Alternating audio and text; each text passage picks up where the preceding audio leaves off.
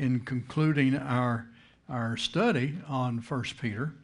We've been talking about 1 Peter in relation to uh, living in the end times and how to live in the end times victoriously as overcomers, conquerors, victors, and not not uh, not losers. How to be the salt and the light in the last days. I think God has chosen us to be alive today because He wants to use us today. He doesn't. He doesn't want. We're not on the shelf. We're not. We're not being kept in reserve. We're not God's reserves for a later time. But we God see God doesn't. He doesn't live in the past. He lives now. He's the God of now. And our faith is not, uh, it's not for any other time but now. He's, now faith is. And so people, a lot of times, they get caught up thinking about the future. You know, if you listen to most Christian radio stations and you listen to the songs, most of the songs are about dying and going to heaven. Well, I thank God that one day, you know, uh, we will all be there. We're, we're, going to, we're going to heaven. We have a home. We have a place, a destination. But we're not supposed to live this life just waiting for going to heaven. We're supposed to occupy while, while we're here. The word occupy doesn't mean sit on your keister and do nothing. The word occupy means to take charge, take over, rule. The Bible says we're to rule and reign in life through Christ Jesus. So you have life now. God's God's desire and his purpose for you is to is to be on the ruling side of life, to be on the reigning side of life. Amen. And He's given us all the tools and all the materials we need to, to uh, succeed. Can you say praise the Lord? All right, well, let's, let's read uh, 2 Peter, uh, Peter, I'm sorry, 1 Peter chapter 5. And I'm going to read it in the King James, and then we're going to just kind of go through it quickly in the Amplified. But first, the King James.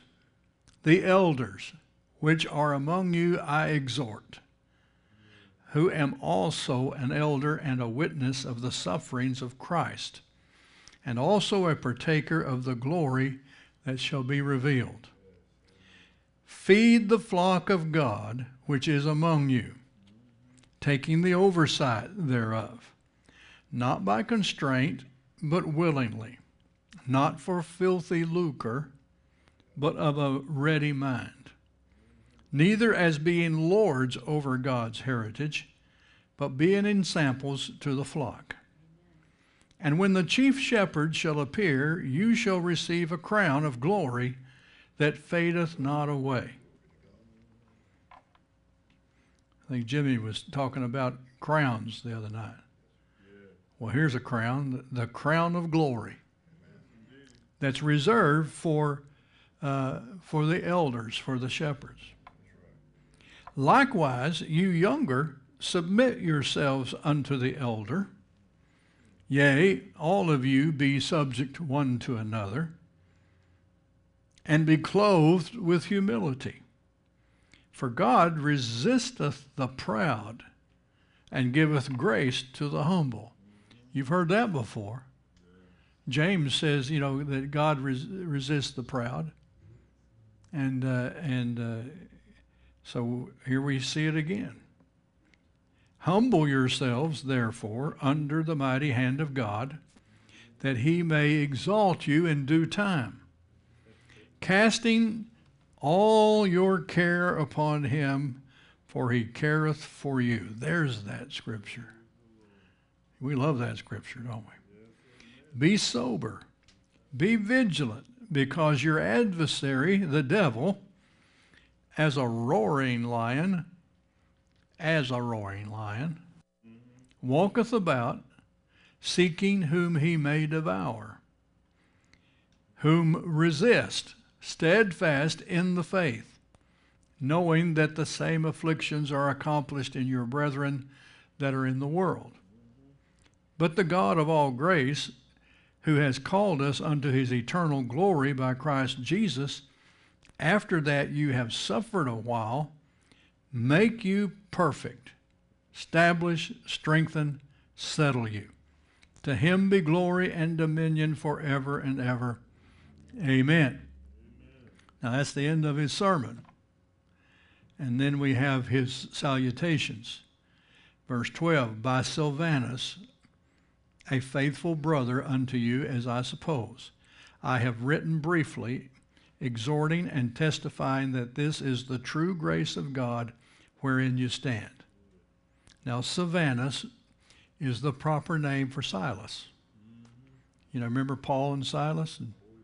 Well, uh, uh, so Silas is with Peter here, and he's doing the he's doing the writing. Peter's dictating, and and and Silas is is recording what he's saying.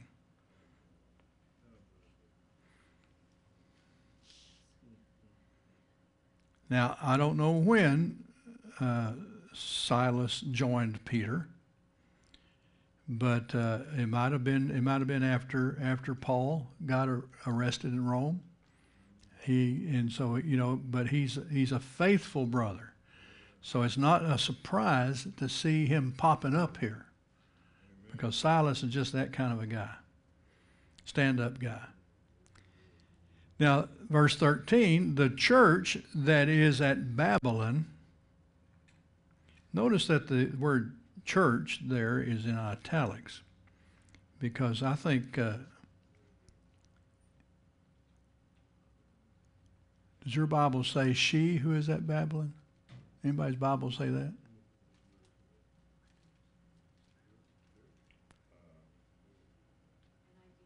NIV?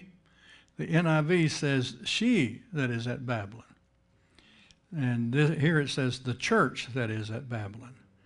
Elected together with you, saluteth you, and so doth Marcus my son. Mark. Now, there's, there's two ways of looking at this. One is Peter traveled with his wife. She could have been the she that he's talking about because she traveled with him. You remember her uh, her her death? She was she was martyred.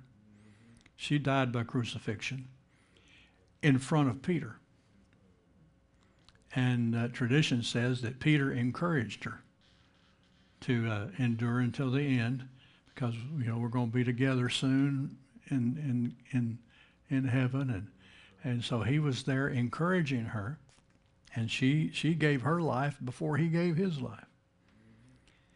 And uh, the the Marcus there, it, it could be it could uh, most people believe it's Mark, the author of the Gospel of Mark, who uh, traveled with Peter, and a lot of people believe that the Gospel of Mark was just Mark writing down what he saw and heard from Peter.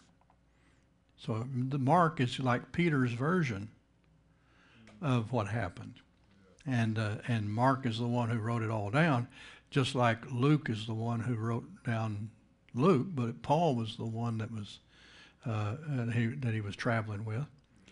And uh, and so a lot of folks believe that this is that Mark. The the one, remember when Barnabas and Paul had a disagreement over a guy named Mark, and uh, uh, Paul said, "Get rid of him," and Barnabas says, "Well, I'm going to just take him with me," and they went together. And later, Paul says, "Send me Mark. He's uh, he's useful for me now." Well, a lot of folks believe that's the one that's one and the same guy. Others say that if the she that, is, that he's talking about here is his own wife, this Marcus could be his own literal physical son. See, we don't think of these guys, Peter, and Paul, and John, and Barnabas, and Silas, and these guys. We don't think of them as family men, but they were family men. They had wives. Now, the speculation is that Paul, when Paul was converted, that his wife left him. She did not want any part of this Jesus thing. And uh, but you can tell by the way Paul uh, talks about marriage, especially in First and Second Corinthians, the way he talks about marriage. He talks about marriage from a guy who sounds like he's been there, and uh, and uh, but he never remarried.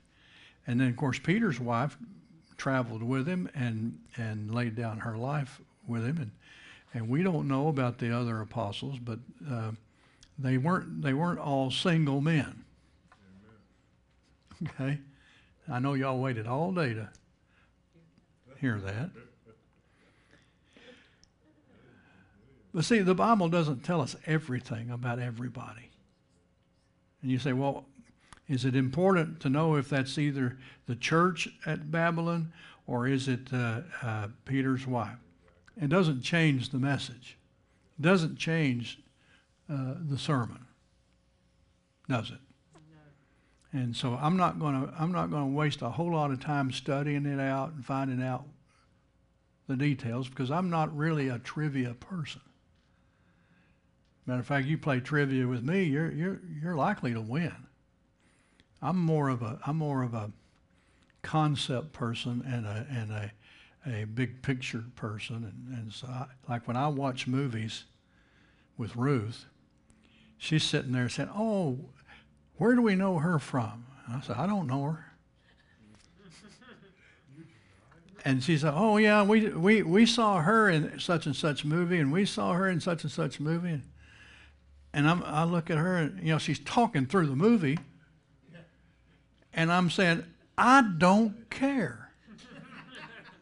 Or she'll say, Oh, yeah, he's, he was married to this other actress. And, and, uh, and I, I'm saying, I don't care.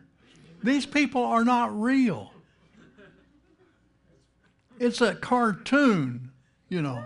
You might as well tell me about Olive Oyl, you know, and her sister and where she came from and what other cartoon was Olive Oyl in, you know.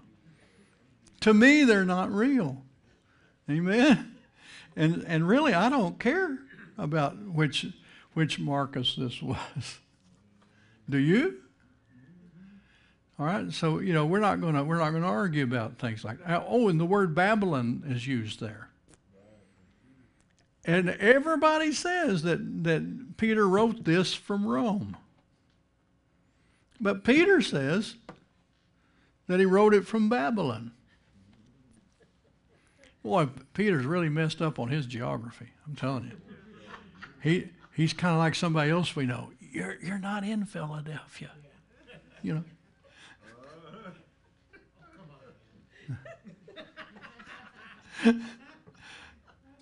how many how many of you believe that that Peter knew where he was?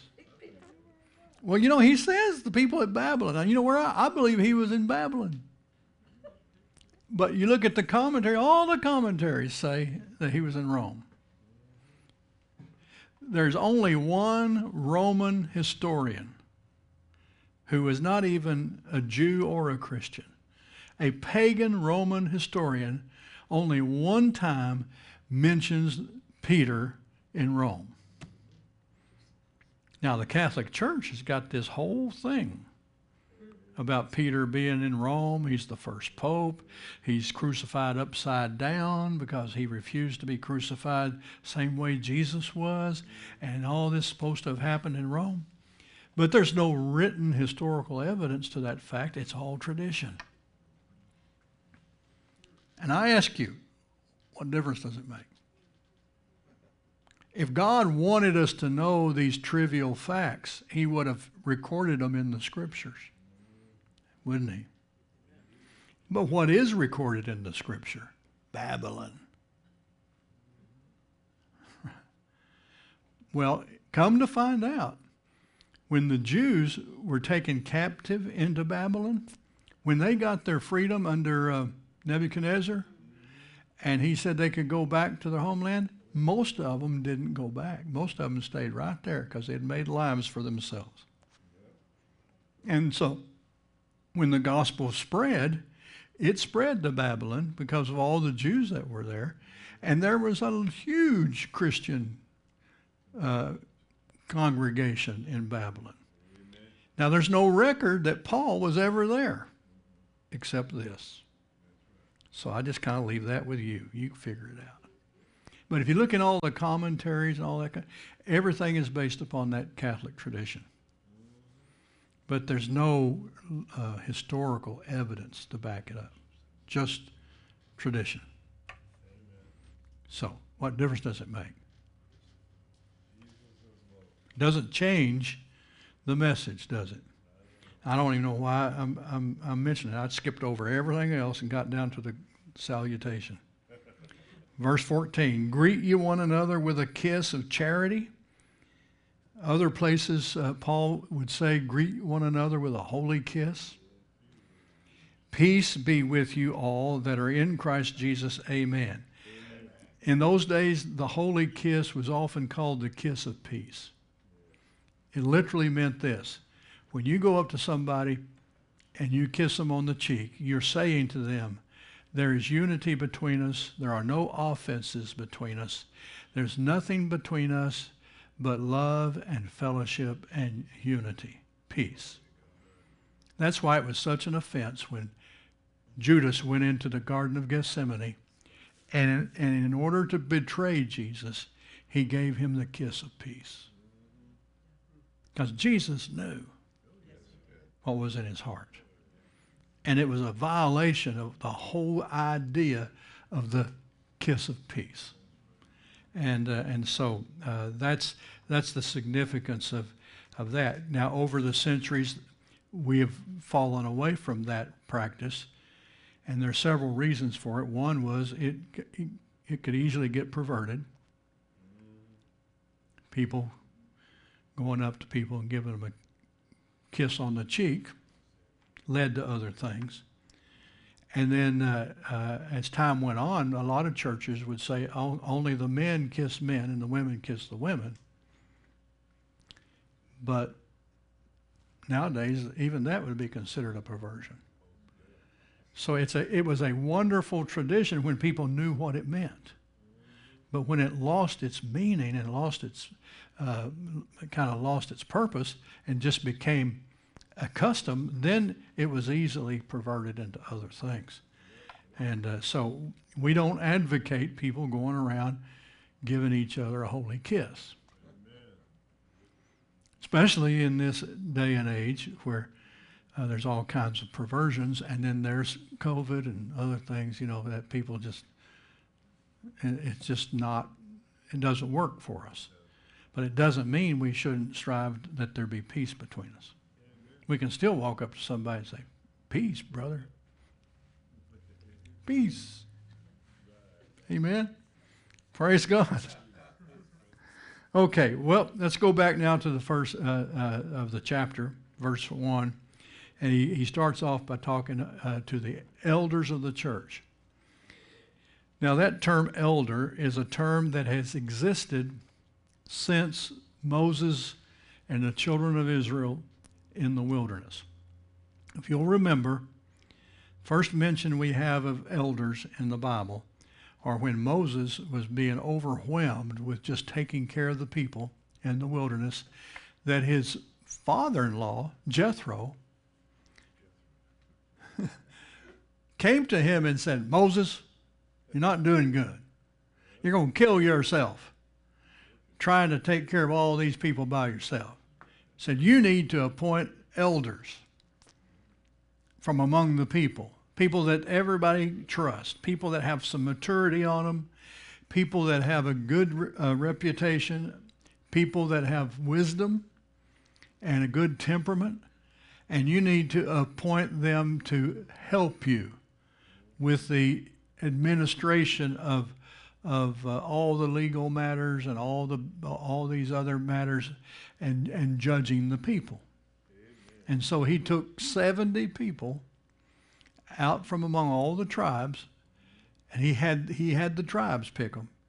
Send me your, mainly send me your wisest, most mature, uh, most even-tempered uh, individuals and uh, send them to me and he appointed them elders.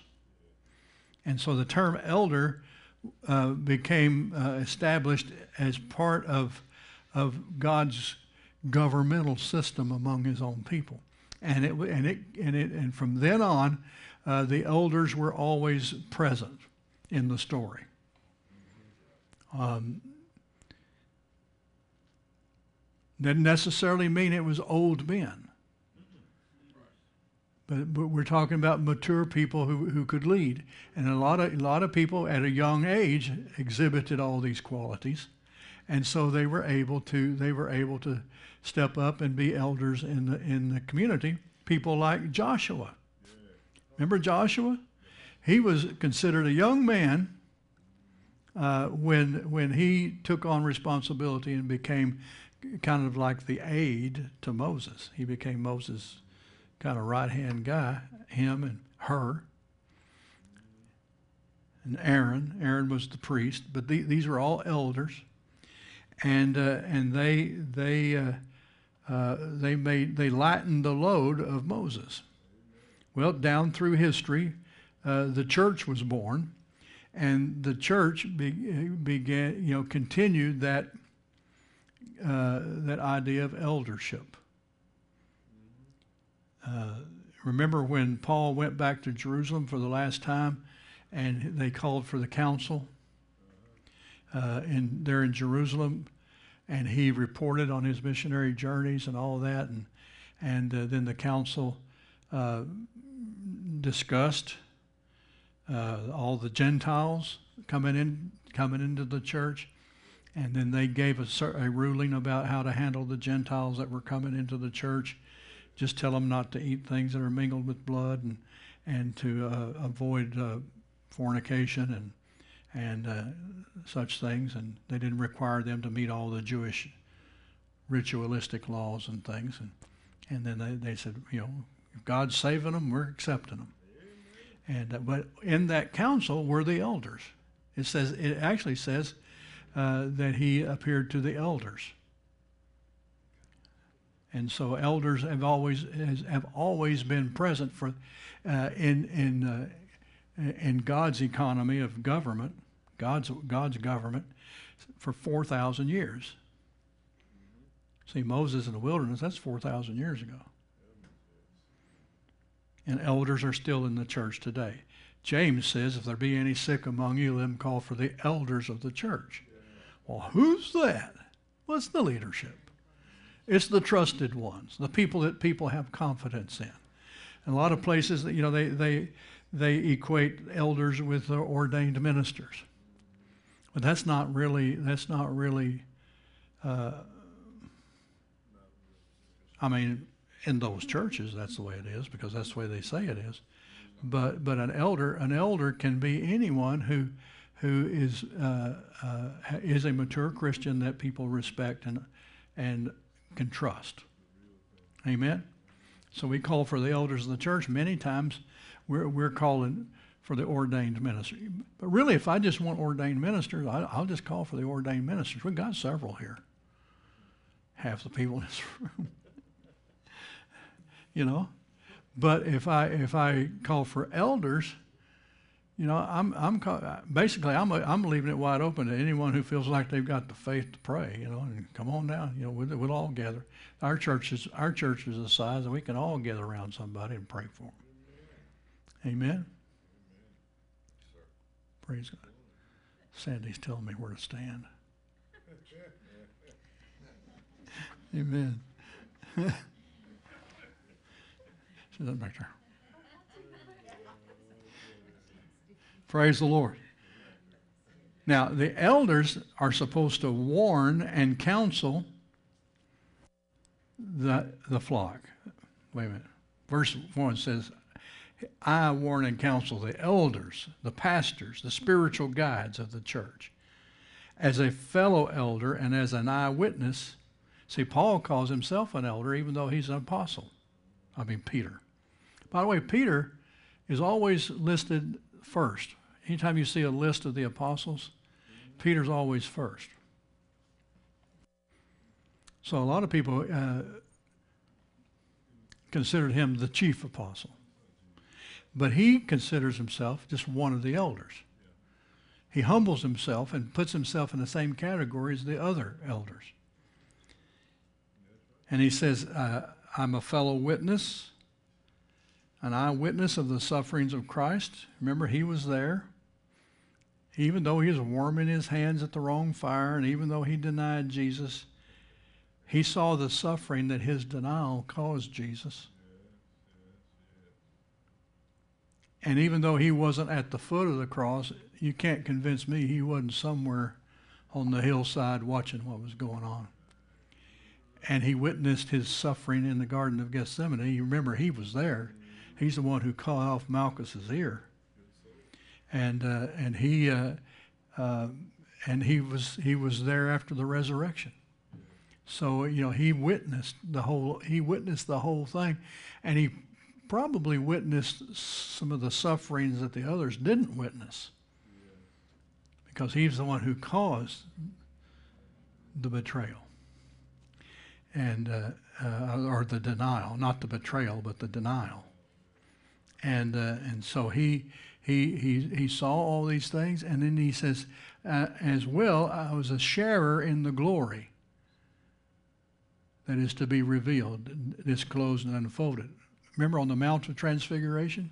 Peter, James, and John went with Jesus up the mountain and they saw Jesus transformed. So they saw him transfigured and, and he glowed with the glory. And they were so moved by what they saw, they wanted to build they wanted to build temples there on top of the mountain. Jesus says, "You're being ridiculous." And uh, but you know they he they witnessed they saw just a taste of the glory that is later to be revealed in Jesus. So uh, he he says, you know, I'm I'm qualified here. I'm qualified to to uh, to give you this charge. Here's what you're supposed to do, verse two. Ten, I'm, now I'm going to read from the Amplified. Tend, which means nurture, guard, guide, and fold the flock of God that is your responsibility. Not by coercion or constraint. In other words, you're not going to do this because God's making you do it. Do it because you're willing to do it. Do it because it's a joy to you to do it.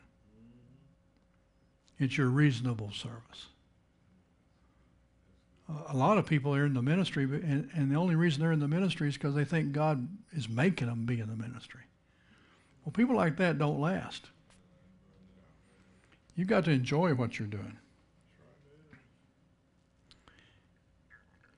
Not by coercion or constraint, but willingly, not dishonorably motivated by the advantages and profits belonging to the office but eagerly and cheerfully. Now, there are folks, you know, who they, they want to be leaders in the church because they can get close to the power and close to the money and, and the prestige. They can sit up front in the deacons' benches. Notice we don't have any. Deacons aren't supposed to be sitting, they're supposed to be serving. We don't provide deacon benches. Amen. But I've been in churches where you know they, they were more into the prestige of it than they were into the serving. And Paul is saying, you know, it's all about serving. It's not about prestige and it's not about profit. Amen. Elders are often called upon, you know, to sacrifice their own money. Like when, when there's a note to be signed. Who puts their name on that note? Well, it's it's not the rank and file member. It's usually the it's usually the the leadership, the elders. So, they're they're they're putting more on the line than they're getting out of it. Y'all hear that? Amen. So, uh, you're not supposed to do this uh, begrudgingly, but eagerly and cheerfully. So the elders, the elders that serve among us need to be doing it cheerfully and with the right motives. And then verse 3 says, not domineering as arrogant, dictatorial, and overbearing persons over those in your charge, but being examples, patterns, and models of Christian living. Be an example to the flock, the congregation. Uh, 1 Timothy 4:12, Paul tells Timothy, "Let no man despise your youth, but be an example of the believers in word, conversation, purity, faithfulness." Uh, I list several things there. But you're to be, even though you're a young man, see, Timothy was a young man, but he was the pastor of the church. Not just any church, the largest Christian church in the world. It's estimated it had about 100,000 members in Ephesus. And this young pastor was appointed the chief elder in that church. See, everywhere Paul went, he set up elders. And then they were to, they were to organize the church and take care of the church and and uh, shepherd the flock. So Timothy, he said to Timothy, don't let people despise you because you're young. Be an example. Amen. Be an example of the believers in all things. Well, he's telling he's telling uh, us here. Uh, Peter's telling us the same thing. He says, "When the chief shepherd is revealed, you will win the conqueror's crown of glory." And we've been talking about being an overcomer. There's a crown of glory reserved for elders who do their job well. And we're not just talking about the pastors, we're talking about everybody that's in leadership. If you do your job well, there's a conqueror's. What is it? What did we conquer, by the way? You got about I think we conquered our own feelings. We conquered our own uh, human frailties. We conquered our own offenses, you know. Because I guarantee you, if you serve in the house of God, you're going to you're going to have offenses will come. Brother Jimmy's been ta- talked about that in our Bible study, uh, the importance of dealing with offenses and not letting offenses remain in our in our lives because they poison and they're like a cancer. Well, so if you overcome offenses, then you're a conqueror.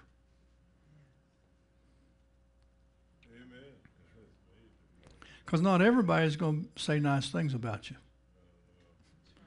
Not everybody's going to treat you right. You talk about church hurt and church burnt. You've heard those terms? I always look at people when they tell me that and I think, big deal. I've been in church all my life. I've been a leader since I was 21. Well, before that, I was the youth leader. So I've been a leader in church since I was a teenager, since I had a driver's license. and every offense just about and every hurt that I've ever endured came from came from the church. I've had churches, you know, I've, I've had deacon board call me in on my 30th birthday and tell me, we appreciate everything you've done here. We appreciate all your sacrifice and all the accomplishments that we've made. And, and uh, you've been a great pastor these nine years, and, and uh, we, we think it's time for you to move on. I'm not going. I'm not going to call any names. This is going out to the whole world. On my birthday, my 30th birthday. And, uh, you know, did, was I offended? Yeah, I was offended. Was I hurt? Yeah. Was I blindsided? You bet. I mean, the guy that typed up the letter on his typewriter was my golfing buddy and my hunting buddy. You know. we were I thought this guy was well the day before the day before that meeting He took me out to this restaurant, bought me some catfish. Out in the parking lot afterwards, I'm thanking him for I'm thanking him for the dinner, you know. And he put his arm around me and he said, I love you, Pastor. That night, he typed up this, this demand for me to resign. You know, happy birthday. Jays know what I'm talking about. You know, they've been through a few of those little church hurt type situations. But what do you do? You conquer it. You overcome it. You forgive and you forget and you move on. You say, Pastor, don't sound to me like you forget. I'll tell you what, the hurt and pain of it is not here anymore. It's not there. And I can meet any of those people today and I could, I could be glad to see them. Matter of fact, a couple of them are my are Facebook friends. I still communicate with them. But you cannot live life without offenses. And if you're in leadership, it's just going to be multiplied. You got to grow thick skin, people. You can't be worried about everything that people say. You are a you are there to serve them, not to uh, uh, not to please them. There's a difference. You can't please them. So what are we to do? Well, he says, uh, verse four. He says, "When the chief shepherd is revealed, you'll win the conqueror's crown of glory. Likewise, you who are younger and of lesser rank." Be subject to the elders, the ministers and spiritual guides of the church. So, those of us that are younger or less experienced in God, or less experienced in the things of, of the church, we need to defer to those who are experienced. We need to respect our elders. How many of you were taught as a kid to respect your elders? You know, they're not teaching kids that anymore. They don't even know what an elder is. Respect your elders. I, I grew up with things like don't speak unless you're spoken to. You're there to be seen, not heard. Shut your mouth. you know, I grew, you know, and I think I came out all right. Amen. I've conquered. Praise the Lord. He says, Give them due respect and yield to their counsel. Clothe or apron yourselves, all of you, all of us, we're to clothe ourselves or apron ourselves with humility as the garb of a servant so that its covering cannot possibly be stripped from you. That means tie it on real tight. With freedom from pride and arrogance toward one another. This, uh, this, this clothe yourself, it, lit- it literally means to tie on the slave's apron. To tie on the slave's apron and tie it into a knot so it won't come off. We're, to, we're supposed to put on humility like a slave would put on his apron and go to work. It's, it's an apron of servitude.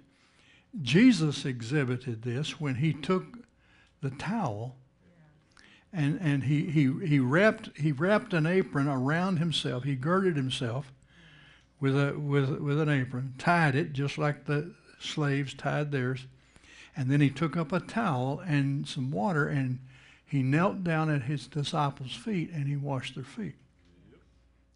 Jesus was actually portraying this very thing that Peter's talking about. Peter's probably remembering this as he's writing. He said, For God sets himself against the proud, the insolent, the overbearing, the disdainful, the presumptuous, and the boastful and he opposes, frustrates, and defeats them. God doesn't like prideful, insolent, overbearing, presumptuous braggers. Don't be that person. Amen? Because God says, I'll, I'll get in their way. I'll oppose them and I'll frustrate them and I'll, I'll defeat them. I don't, I don't want God again me. Amen? I can't imagine anything more horrible than to be on God's bad side. But he gives grace, favor, blessing to the humble. Therefore, humble yourself. Do it to yourself. Demote, lower yourself in your own estimation under the mighty hand of God that in due time he may exalt you. And this is not a false humility.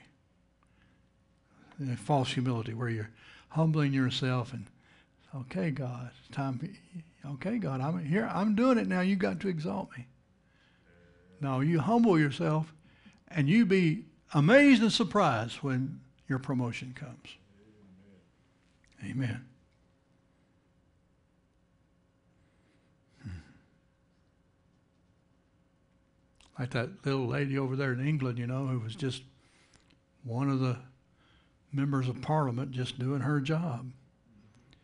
And they needed somebody to replace the prime minister. And next thing you know, she's standing before the Queen of England, getting the blessing to be the prime minister of Great Britain. Amen. Two days before Queen Elizabeth died. Her last act, she, she uh, installed that little ceremony was the installation of this prime minister. She installed this woman to be prime minister who just weeks before never even dreamed that she'd be there. It's kind of like uh, that fellow Joseph in the Bible. One day, all he wants is out. All he wants is out of the prison. Just, just get me out of here. Next thing you know, he's the prime minister over all of Egypt. And it ha- listen, folks, it happened in one day. If you'll live a self humbling life, if you just live a self humbling life and clothe yourself as a servant and behave as a servant, when God's ready, He'll put you up higher. And it'll, it'll, it'll surprise you and it'll surprise every, well, it may not surprise anybody else, but it'll surprise you. Amen? And then, two more things and we'll, we'll close. Verse 7, he says, Cast your cares over on the Lord, right? The Amplified says, Casting forcefully. Actually, the Amplified doesn't say forcefully. I said it. Casting the whole of your care, all your anxieties, all your worries, all your concerns once and for all on Him. For He cares for you affectionately and cares about you watchfully. That word, that word casting is, is, a, is a violent action word. It means with great force. Like, like if you're, you know, stream fishing, you got to take that, that line with the hook on it, and you got to throw it way out there. Anybody ever cast a fishing line? I've gotten into all kinds of trouble doing that. it is a skill. You need to become skillful at casting your cares on the Lord. Uh, I was I was talking about this last Wednesday night, and uh, I, I asked him, I said, you know, have you ever gotten a little sticky note stuck on your finger? And you want to get rid of it and it just won't go? Or maybe a piece of tape? And you, just, you, you, you flick it, you flick it, and you shake it, and you flick it, and you shake it, you flick it, and flick it, and flick it, get off. I mean, you put your foot on it and it sticks on your shoe, and you're kicking it, you're kicking it, you're kicking it. You grab it with your hand and get it off your shoe, and it's stuck on your hand again, and you go flicking it. Anybody ever been there? Well, there's all kinds of sticky things that can get on your fingers, and you can't get rid of them. It takes violent, thrusting. That's what Peter says you've got to do with your cares. All your anxieties, all your worries, all your concerns, once and for all, flick it off at the feet of Jesus. Because he'll take care of it. He'll take care of it. One of the one of a common salutation in our culture is when we're saying goodbye to somebody, we wave at them and say, "Take care." well, folks, if you look that up in the dictionary, you're telling those people, take anxiety, take worry, take uh, uh, depression, take fear, take foreboding, take all these negative emotions, take them, take care. I guess you're saying, take mine. Oh, here, before you leave, would you take out the trash for me? Take care. We really don't mean that, do we? It's better to say, be blessed. Be blessed. Amen. Uh, how many of you have said, take care all your life? My friend Ricky Fowle, uh, he's kind of a perfectionist kind of a guy, you know, teacher. People say, take care to him, and he said, no, thank you. I, he said, I'll take Jesus.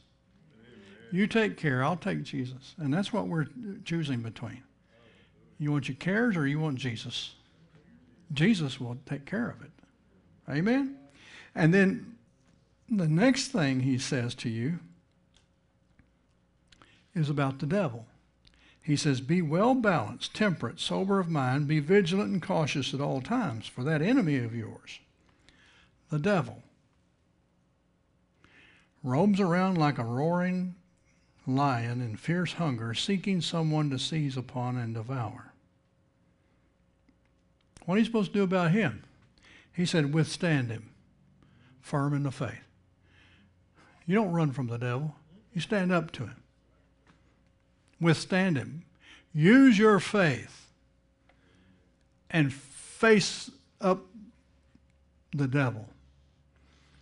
Resist him, James said. Resist him, and he will flee from you.